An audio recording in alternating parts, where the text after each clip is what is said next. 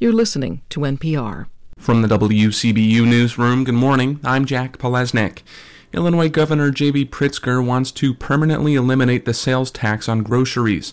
During his State of the State and budget address, Pritzker said even though inflation is easing, people are still feeling the squeeze when they buy food. It's one more regressive tax that we just don't need. If it reduces inflation for families from 4 to 3 percent, even if it only puts a few hundred bucks back in families' pockets, it's the right thing to do. Pritzker says he wants to boost funding for early childhood education, a child tax credit, and child care. The overall increase would be 2% in the nearly $53 billion spending plan.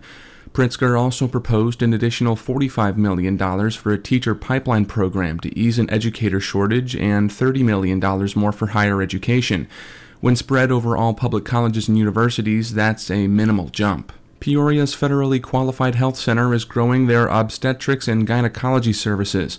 Heartland Health Services has locations in Peoria and Pekin. They used a portion of $4 million in American Rescue Plan funding to purchase two ultrasound machines. Vice President of Clinical Operations Christy Williams says demand for OBGYN services are high in this area. Right now, there's not a lot of providers that accept Medicaid.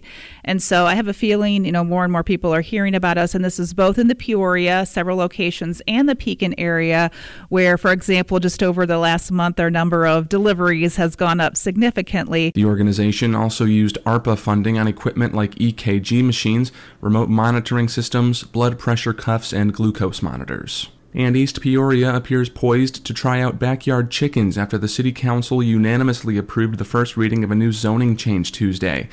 The proposed pilot would allow 10 property owners to keep up to five hens. Keeping chickens within city limits has been a controversial issue in East Peoria, but Commissioner Dan Decker supports this change. I think everybody up here has good intention to try to have a safe, clean community. Um, stand up for people's rights and, and their values, but we also want to allow people to be uh, be able to live as free as possible. The City Council will be able to reassess how the program is going after a year. Applicants must own at least an acre of land zoned for conservation usage. Final approval is expected at the